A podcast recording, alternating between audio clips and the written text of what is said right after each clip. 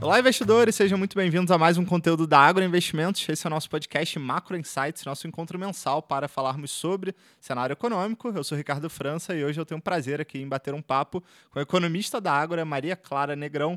Tudo bem, Maria Clara? Olá, Ricardo. Olá, investidores. Muito obrigada pelo convite. É um prazer participar novamente desse podcast aqui com você, Ricardo. Vamos lá bater um papo, trazer todo o cenário econômico atualizado, eventuais desdobramentos para o mundo dos investimentos. E eu queria começar ouvindo de você, Clara.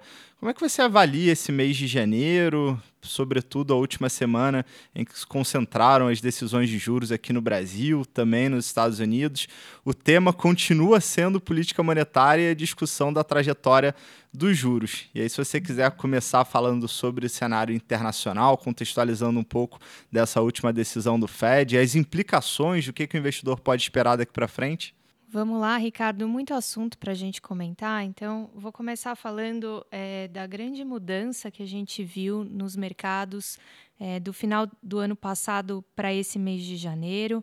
Então, no, em dezembro, o mercado teve uma, uma grande euforia, uma empolgação. A gente viu as bolsas americanas com um comportamento mais positivo e a gente viu um, uma queda importante no rendimento das treasuries e tudo isso em função é, de uma expectativa e de um cenário que o mercado começou a, tra a traçar quase que perfeito para o Banco Central norte-americano, onde é, acreditava-se numa desaceleração da economia americana de forma gradual e suave, e ao mesmo tempo o mercado estava muito é, convicto de uma inflação convergindo é, para a meta de 2% do Fed.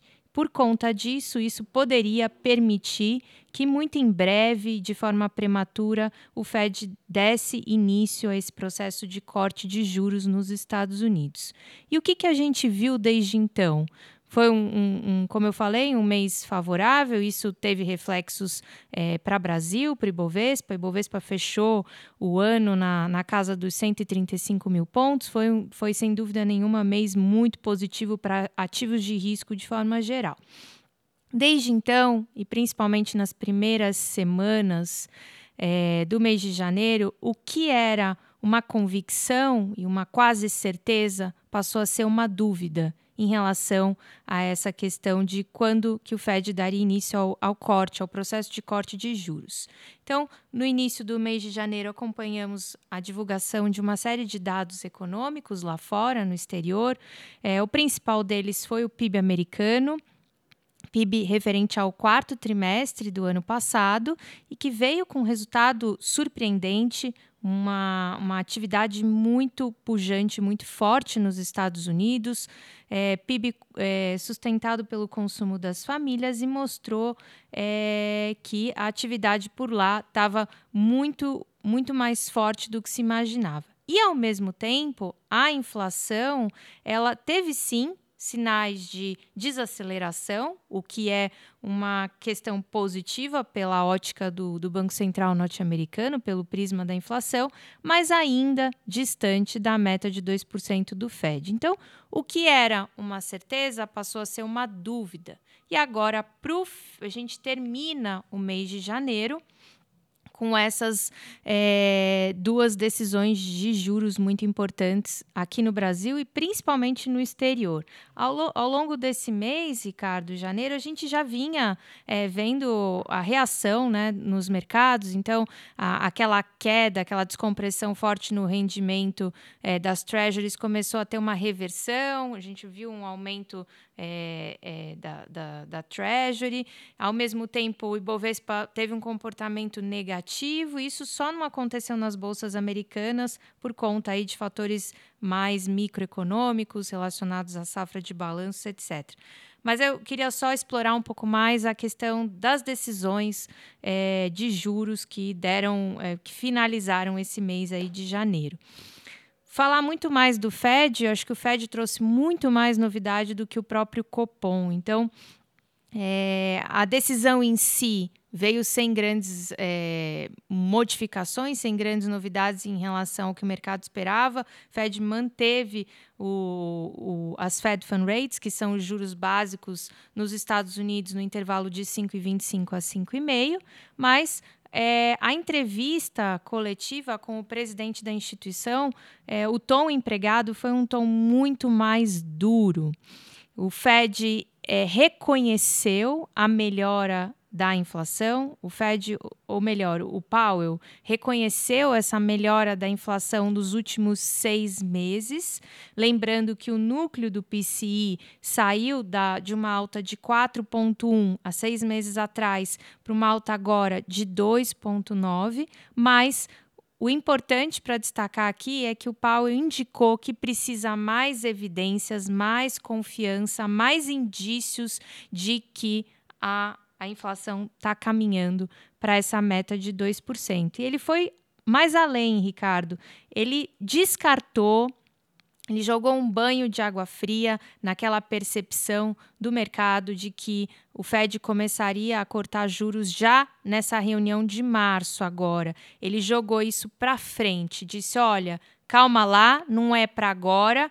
Esse, o próximo movimento é sim de queda de juros nos Estados Unidos, mas isso não vai acontecer de forma tão prematura quanto o mercado estava precificando. Não, bacana. Realmente é um cenário que vem sendo talvez o principal direcionador para os mercados desde o do final do ano passado. Os investidores é, com grande expectativa para o momento em que o Fed vai iniciar a sua trajetória de corte. Mas tem um componente que, que é super importante a gente continuar acompanhando, que é sobre a atividade econômica por lá. Você falou que a economia ela ainda está pujante. Isso seria até mais um motivo que não levaria a uma aceleração do passo do Fed, quer dizer, não precisa ter pressa para iniciar a trajetória de, de, corte de juros. Como é que você vê esse cenário do ponto de vista de atividade econômica?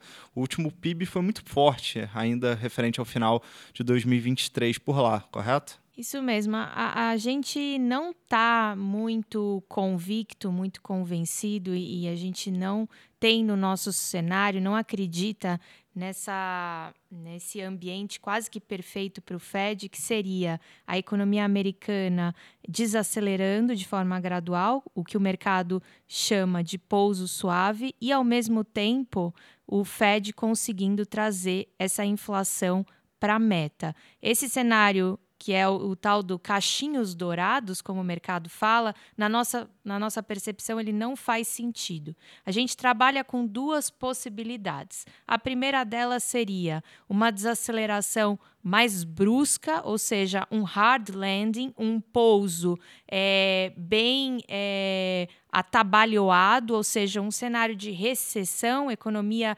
perdendo muito força, e aí sim o Fed seria capaz de levar a inflação para a meta, ou uma segunda possibilidade seria uma economia não desacelerando, como é o que a gente está vendo, ou seja, um cenário de, de ausência de recessão, e aí o Fed teria muita dificuldade de fazer essa convergência e levar a inflação é, para a meta. O ponto principal aqui é que os dados têm mostrado que a gente está num, num, cenário de ausência de recessão, economia muito forte, consumo das famílias, mercado de trabalho, dados do payroll, taxa de desemprego baixa, próximo de, de, pleno emprego, 3,7% de taxa de desemprego. Então, não há sinais de desaceleração e nem tampouco longe, muito longe de um cenário de recessão. Então, não tem nenhuma urgência para o Fed dar início a esse processo de corte de juros, mas isso não quer dizer que a gente não acredite que essa recessão virá em algum momento. A gente tem no nosso cenário que a recessão ela foi apenas postergada muito provavelmente para o final desse ano ou início de 25, e aí sim o Fed teria mais conforto para começar esse processo. Então, na nossa visão, uh, o orçamento de corte de juros nos Estados Unidos deve ser entre 75 a 100 pontos base, que é um Fed muito menos agressivo do que as curvas de juros estão mostrando. É, no final do ano passado, só para vocês terem uma ideia, a expectativa do mercado era um orçamento de corte quase que o dobro disso. Se falava, se comentava e as curvas de juros mostravam e precificavam um corte de juros de cerca de 175 pontos base, muito superior ao que a gente está imaginando e o que a gente está projetando. Em resumo, esperamos Fed menos agressivo, cortando juros aí hum, é, próximo a de 3 a 4 cortes de juros de 0,25 ponto percentual para esse ano de 24. Aí o reflexo dessa, dessa, dessa dúvida em relação ao momento em que o Fed vai iniciar a trajetória de corte de juros e a intensidade em que o fará, provavelmente vai continuar deixando os mercados por lá muito voláteis. Então é importante que o investidor continue buscando uma estratégia diversificada para atravessar esse ano de 2024 de modo que ele consiga mitigar os riscos de uma concentração em determinada classe de ativo. E eu queria trazer a discussão para o Brasil, porque diferentemente do Fed, Copom deu prosseguimento ao ritmo de cortes na taxa básica de juros na sua última reunião, indicando que esse movimento ele continuará para as reuniões subsequentes. Comenta um pouco para a gente como é que você está interpretando esse momento atual da, da política monetária aqui no Brasil. É interessante, Ricardo, que o, o Copom, olhando o comunicado pós-decisão, foi um comunicado, foi quase que copia e cola do comunicado anterior, no final é, do ano passado, em dezembro. Não teve nenhuma nada relevante nenhuma modificação que mostrasse que o Copom e o, o Banco Central aqui no Brasil estaria mudando a cabeça. Então, foi um, um, comunicado importante nesse sentido. Ao não, ao não alterar nada no documento, o Banco Central aqui no Brasil quis mostrar que o plano de voo está mantido. A expectativa é continuar cortando juros nessa, nesse mesmo passo, nesse mesmo ritmo que o, que o Banco Central vem promovendo. Ontem a Selic foi para esse novo patamar de 11,25% ao ano, e a expectativa é que, pelo menos nas duas próximas reuniões, a gente tenha novos cortes de meio ponto percentual. O que, que isso significa? Significa que no início, considerando que temos a reunião de março e a reunião de maio, significa que lá no início de maio, mais precisamente no dia 8 de maio, a gente vai, a, a, me, a menos que a gente tenha uma, uma, uma, grande alteração no nosso cenário base, não é o que a gente está esperando, a gente vai ter uma Selic muito próxima de 10%, sendo mais específica aqui, 10 e 25%, considerando duas quedas é, de meio ponto percentual. E aí a dúvida a partir de agora é qual qual vai ser a Selic terminal? Aonde o Banco Central vai parar depois desse grande ciclo de queda de juros? Vai ser em 9,5? Esse é o nosso cenário base. Vai ser 9,25? Vai ser 9? E é, essa, essa é a calibragem fina que o mercado, a partir de agora, vai tentar avaliar qual que vai ser a Selic terminal. E isso está na realidade, o Banco Central ele só jogou para frente essa discussão. Até porque muita coisa vai acontecer, inclusive no cenário internacional. O Fed, até lá, vai se posicionar quando que vai dar início a esse processo de corte de juros. E isso é muito importante até porque influencia a nossa Selic terminal aqui no Brasil. Então, o, o BC brasileiro, não, ao não trazer muita novidade, não alterar o documento, deu a sinalização que o plano de voo continua o mesmo, não quer acelerar o passo, não, não espera diminuir também o passo, nem tampouco diminuir nem 0,25 nem 0,75. A ideia é continuar nesse ritmo, cortando o meio e esperar para ver o que, que o Fed vai fazer. É excelente. E agora tem uma outra discussão que é, que é importante a gente trazer aqui para a mesa, uh, relacionada à inflação no Brasil inflação ela vem desacelerando, a gente veio de uma leitura bastante benigna pelo IPCA 15 agora de janeiro. As expectativas para esse ano sugerem que não vai ser uma dor de cabeça, mas há uma preocupação com o comportamento de preços no Brasil historicamente, e quando a gente alonga o horizonte de análise para além de 2024, 2025, 2026, o mercado ainda lida com muitas dúvidas sobre o comportamento da inflação. Como é que você interpreta isso? E isso pode ser um limitador para que a gente tenha um juro estrutural mais baixo aqui no Brasil? É, bom, é, a nossa, o que, a gente tem visto em relação à inflação, Ricardo? É, sem dúvida nenhuma, é inquestionável a melhora da inflação ao longo dos últimos anos. É, a gente saiu de uma inflação de dois dígitos no, e no final do ano passado a gente terminou com o IPCA é, na variação anual ali próximo, pouco acima de 4,5%. Então, é um processo de desinflação legítimo, ele está acontecendo de uma forma disseminada e é um ponto muito positivo para a gente celebrar e comemorar. Mas é claro que tem algumas questões e alguns riscos que a gente tem que seguir monitorando. É, a nossa expectativa para o IPCA no final de 2024 é um número próximo de, no intervalo de 3,7, 3,9. E dentro desse cenário base, tem alguns riscos que eu queria destacar aqui. O primeiro deles seria é, relacionado à questão da inflação de alimentos. A gente sabe que uma, um, um grande é, motivo aí, e a razão, né, e um, um grande direcionador para essa melhora da inflação em 23 foi a deflação de alimentos. Mas, ao mesmo tempo, isso não deve se repetir para 2024. Por quê? Porque a gente está na vigência de um fenômeno climático, o El Ninho, que está provocando uma série de alterações no clima e trazendo repercussões é, para as safras agrícolas aqui no Brasil. A nossa preocupação em relação a isso, ela já foi maior, Ricardo. É, no mês de dezembro, a gente tinha uma, uma projeção de inflação de alimentos próxima, uma alta aí de 5%.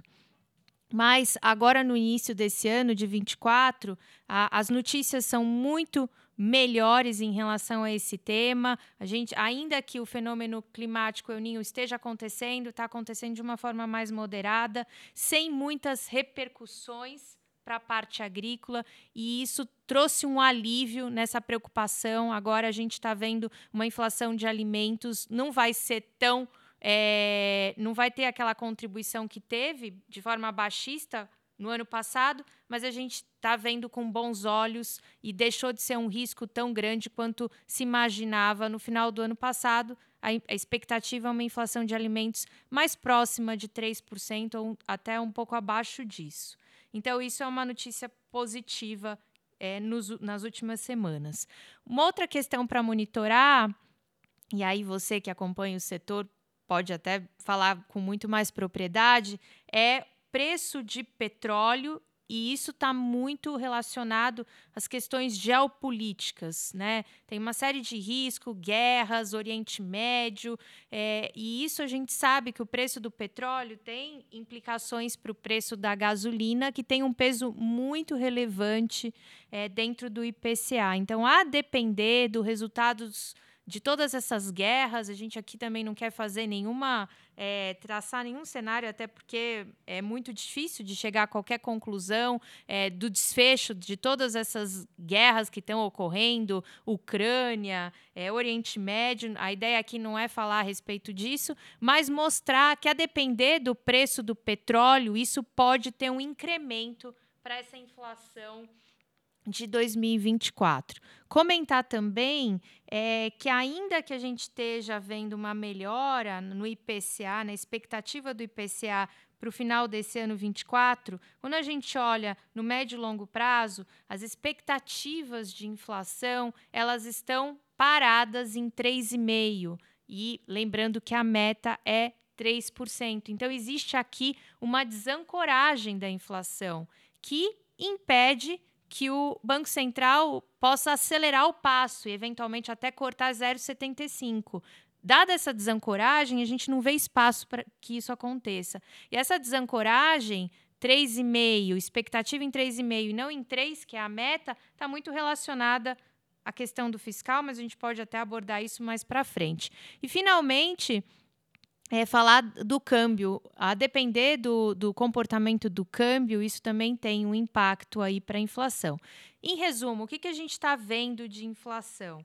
Inflação muito melhor, cenário mais benigno, é, caminhando é, para uma inflação mais bem comportada. Nossa projeção ainda é 3,9, mas isso com viés de baixa e inflação podendo ir aí mais para próximo de 3,5, e isso dando é, espaço para que o Banco Central no Brasil continue nessa trajetória de corte de juros. Ah, maravilha. Então a gente já chegou num ponto aqui desse bate-papo em que você já traçou um cenário muito bem explicado sobre o que esperar para a Selic.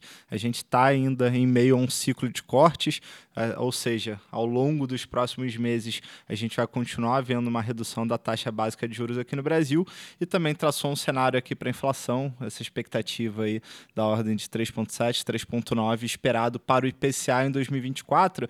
E isso já me leva aqui para trazer um pouco a discussão para o ponto de vista de investimentos. Naturalmente, os investidores podem estar se questionando ah, como é que fica a minha estratégia de alocação, é, sobretudo para o ambiente de renda fixa. E apesar desse, dessa trajetória de redução da, da Selic, consequentemente, a gente vai lidar com taxas mais baixas do, do CDI, a gente entende que os instrumentos de renda fixa eles continuam tendo uma função super relevante e a gente recomenda que seja ainda a maior parcela da alocação, claro, dentro de uma estratégia de diversificação de recursos e respeitando o perfil de cada um dos investidores, porque é aquele cenário, olha, o juro de fato não está mais naquele patamar de 14%, que era inquestionável a, a escolha por instrumentos de renda fixa, mas a gente ainda tem um nível de Selic elevado. É, hoje, a Selic ela é de 11,25, quer dizer, é um patamar ainda extremamente compensador e, e a gente olha é, principalmente para aquela classe que remunera o IPCA, ou seja, a inflação mais um juro real e a gente ainda vê uma taxa super convidativa, seja em instrumentos de, de títulos públicos, o Tesouro Direto, seja também através de títulos privados, debêntures, CRAs, CRIs, que o investidor encontra uma remuneração real, ou seja, um ganho acima das expectativas de inflação da ordem de 6%. É muita taxa.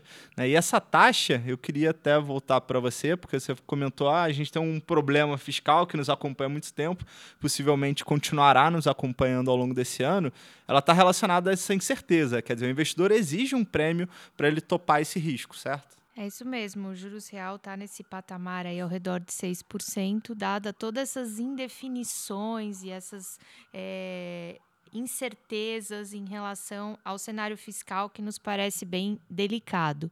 É, existe um, uma, uma grande dúvida se o governo vai conseguir chegar nessa meta de déficit primário zero em 24. A gente acha muito pouco provável que isso aconteça, até porque isso exigiria um aumento de receitas de, de arrecadação muito volumoso, que a gente, ainda que o governo esteja fazendo todos os esforços nessa direção, a gente acha pouco provável que isso é, seja atingido. Quando a gente olha as expectativas do mercado, através do relatório Focus, a, a expectativa é de um déficit primário da ordem de 1% do PIB. Então a gente vê que ainda está longe, longe de se chegar à, à, à meta de déficit é, primário zero. E indo um pouco mais além, também nos parece bem difícil a, alcançar a meta não só de 24, mas também 25, 26, da, os anos, é, os próximos anos. Existe uma discussão se vai ter uma alteração de meta por enquanto não aconteceu, o que é positivo, o que mostra que o, o governo está é, muito comprometido com essa, com essa com essa austeridade fiscal. Quanto mais tempo é, demorar para essa alteração de meta, isso nos parece mais favorável. E a dúvida é, é que, em algum momento, imagina-se que essa, essa alteração de meta ela ocorra. E qual que para quanto vai ser a nova meta? Essa é a questão. É, é muito importante que seja que, que, o governo continue mostrando um compromisso com a questão fiscal. Esse é o ponto principal. E de, de, de toda forma, aqui pensando pela ótica de investimentos, é, esse é um, o, o, fato da gente ter essa, é, essa incerteza e essas dúvidas faz com que a gente ainda continue com juros real é, em patamares elevados, mesmo que a Selic esteja em trajetória de queda, caminhando aí para um, um ambiente de, no, de Selic a 9%. Perfeito. Só para finalizar aqui esse apanhado de cenário econômico no Brasil, eu queria que você falasse um pouco sobre atividade. O que, que o time econômico está projetando para esse ano? É, de fato, a gente está atravessando um período de desaceleração, e aí depois eu vou tentar traduzir um pouco desse cenário, porque que a gente pode esperar para o mundo de bolsa. Né? A gente sabe que é, instrumento de renda variável é uma parcela relevante para para a composição dos portfólios, mas é, é uma classe de ativos que é muito sensível a, a cenário econômico, tanto do ponto de vista de política monetária, e já foi muito bem desenhada essa trajetória para a Selic, mas tem uma, uma variável que é super relevante, são relacionadas às condições para crescimento de lucro das empresas. Como é que você está vendo PIB para Brasil? Bom, falando de atividade, acho que para começar o, sobre esse tema é importante falar de, não dá para deixar de falar sobre 2023, 2023 que promete, ainda não foi reportado esse resultado, então por isso eu falo promete ter sido um crescimento muito forte de PIB aqui no Brasil. É, ao longo do ano de 2023, o mercado lá no início, no mês de janeiro, trabalhava com uma expectativa muito menor de crescimento do que muito provavelmente vai ser confirmado. Falando agora dos números, para ser mais precisa, a nossa expectativa é um PIB em 23 ao redor de 3%, 2,8% é o nosso é o nosso call, é a nossa projeção. E esse, esse resultado surpreendente e forte em 2023 está muito relacionado, quando a gente olha pela ótica da oferta nas contas públicas, ao, ao resultado estupendo, espetacular da boa safra agrícola aqui no Brasil de soja. Isso contribuiu em muito, isso acabou carregando e sustentando o PIB brasileiro. E pela ótica da demanda, é importante mencionar a participação do consumo das famílias. Aqui, por dois fatores: não só pela política fiscal mais expansionista, com as transferências de renda, como também um mercado de trabalho resiliente, robusto, uma massa salarial crescendo em ritmo forte. Isso ajudou a, a esse resultado bom do consumo das famílias. Falei tudo isso para tentar é, agora comentar sobre 2024. Será que isso vai se repetir nesse, nesse, nesse ano que está começando? A gente acredita que não, tá, Ricardo? A gente está com uma, uma expectativa de um crescimento bem mais moderado, quase que metade da, do crescimento de 23. A nossa projeção é um crescimento de 1,4. A gente está na ala conservadora do mercado. Quando a gente olha as projeções do mercado no relatório Focus, a expectativa é um crescimento de 1,6, o nosso é 1,4. Ainda com uma participação relevante é, do consumo das famílias, e acho que é importante comentar também sobre o descasamento que a gente tem visto entre consumo e investimento. Enquanto o consumo das famílias está crescendo em ritmo forte, o mesmo a gente não pode comentar a respeito de investimento. A gente está vendo uma queda em investimentos, uma queda importante, e isso não é um bom presságio pensando em, em crescimento futuro. Não dá para pensar num país crescendo muito sem ter a contribuição de investimento, que não está acontecendo. Então, em resumo, temos expectativa de crescimento de 1,4 para agora para 2024 e é um, um, um crescimento bem mais tímido do que a gente viu em 23. Perfeito. E aí, fazendo um paralelo aqui para o mundo dos investimentos, falando da classe é, de renda variável, é, é, um cenário em que a gente vê indícios muito favoráveis, a partir principalmente da expectativa de queda de juros ao longo desse ano, assim como uma inflação benigna, comportada para esse ano calendário, mas a gente tem ventos desfavoráveis vindos principalmente dessa expectativa de desaceleração da atividade econômica. E a partir daí, a gente chega a uma conclusão que o investidor ele precisa ser muito seletivo, porque não é um cenário que nos sugere um ambiente de bull market, é aquele ambiente em que os preços sobem em diferentes eh, setores, papéis variados acabam passando por uma, uma elevação nos seus preços, porque o cenário macro não contempla todas as variáveis necessárias para que a gente tivesse esse ambiente extremamente favorável. E aí, na questão da seletividade, trazendo componentes que foram discutidos aqui pela Maria Clara, é, se a gente tem um cenário de desaceleração da economia, a gente evita uma sobreexposição àqueles nomes que dependam muito do crescimento da economia brasileira. Mas, ao mesmo tempo, a queda de juros ela acaba favorecendo as empresas, tanto do ponto de vista financeiro, porque o custo de capital ele fica mais barato, você vai ter menores despesas financeiras, o que ajuda no crescimento do, da lucratividade. Você tem também algum vento favorável do ponto de vista aqui de faturamento para empresas que dependem do crédito, mas o, o efeito aqui ele acaba sendo ofuscado pela desaceleração da atividade econômica.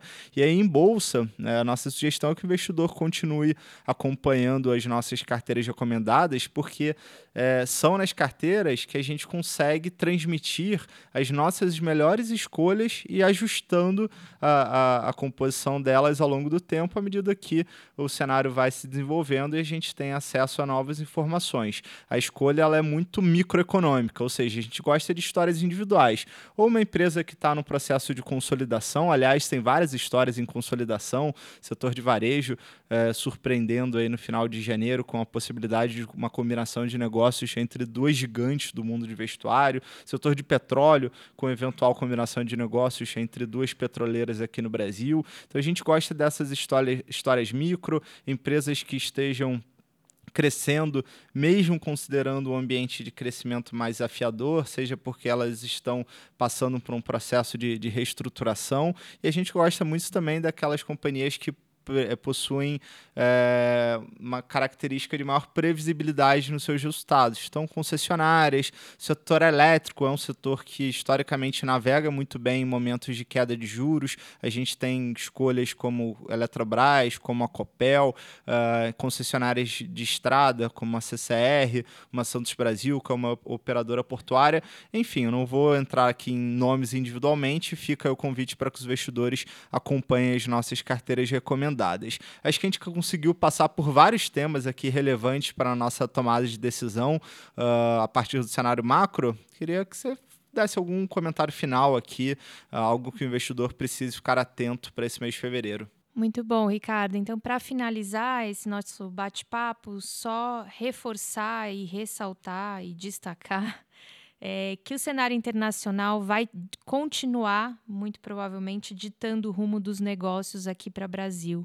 Então, isso não é de hoje. Desde o final do ano passado, a gente tem visto uma influência muito forte dos eventos no cenário internacional, impactando as curvas de juros no Brasil, impactando o Ibovespa, impactando é, o dólar, enfim, impactando todos os ativos aqui é, financeiros brasileiros. E nesse sentido, o, o ano mudou mas o principal tema continua sendo o mesmo, pelo menos nesse primeiro semestre, que é juros americano. E mais especificamente, quando o Banco Central norte-americano, o Federal Reserve, vai dar início a esse processo é, de corte de juros. A gente tem muito claro na cabeça que isso vai acontecer em algum momento nesse ano de 2024. A dúvida agora é qual vai ser a reunião e qual, quando esse processo vai dar é, start. Ontem, né, na última, na, no final do mês de janeiro, o presidente da instituição deixou muito claro que não vai ser na reunião de março. Então, jogou para frente esse processo, esse ajuste é, de corte de juros. Daqui para frente, ao longo das próximas semanas, é muito importante que o investidor continue acompanhando os dados econômicos lá fora, nos Estados Unidos. E quais dados? Dados do mercado de trabalho, como é o, o relatório payroll, com os dados oficiais, é, com a criação de empregos nos Estados Unidos, e principalmente dados de inflação. Aqui no caso, o CPI, que é o índice de preço ao consumidor, e o PCI, que é o dado mais relevante de inflação nos Estados Unidos. como não existe ainda uma certeza em relação a qual vai ser a reunião que o Federal Reserve vai dar início a esse processo de ajuste na política monetária, os dados é que vão ser um termômetro importante para a gente tentar mensurar e tirar alguma conclusão a respeito desse processo. Perfeito. Então fica aí a dica para os nossos investidores e ouvintes, o que acompanhar nesse mês de fevereiro. Obviamente, nós estaremos juntos nessa missão, então fica o convite para que continuem nos prestigiando aqui nos podcasts, também no nosso canal do YouTube da Ágora. Lá a gente faz lives todos os dias falando sobre cenário, atualizando, comentando os dados que são divulgados no dia a dia. Queria agradecer demais aqui a Maria Clara pela aula de economia e a gente vai ficando por aqui. Grande abraço e até a próxima. Obrigada, Ricardo, pelo convite para participar desse podcast. É sempre um prazer bater um papo com você. Obrigada, ouvintes que nos acompanharam e ficaram ao longo desses minutos todos aqui com a gente. Obrigada por, por nos prestigiarem e até o mês que vem, pessoal.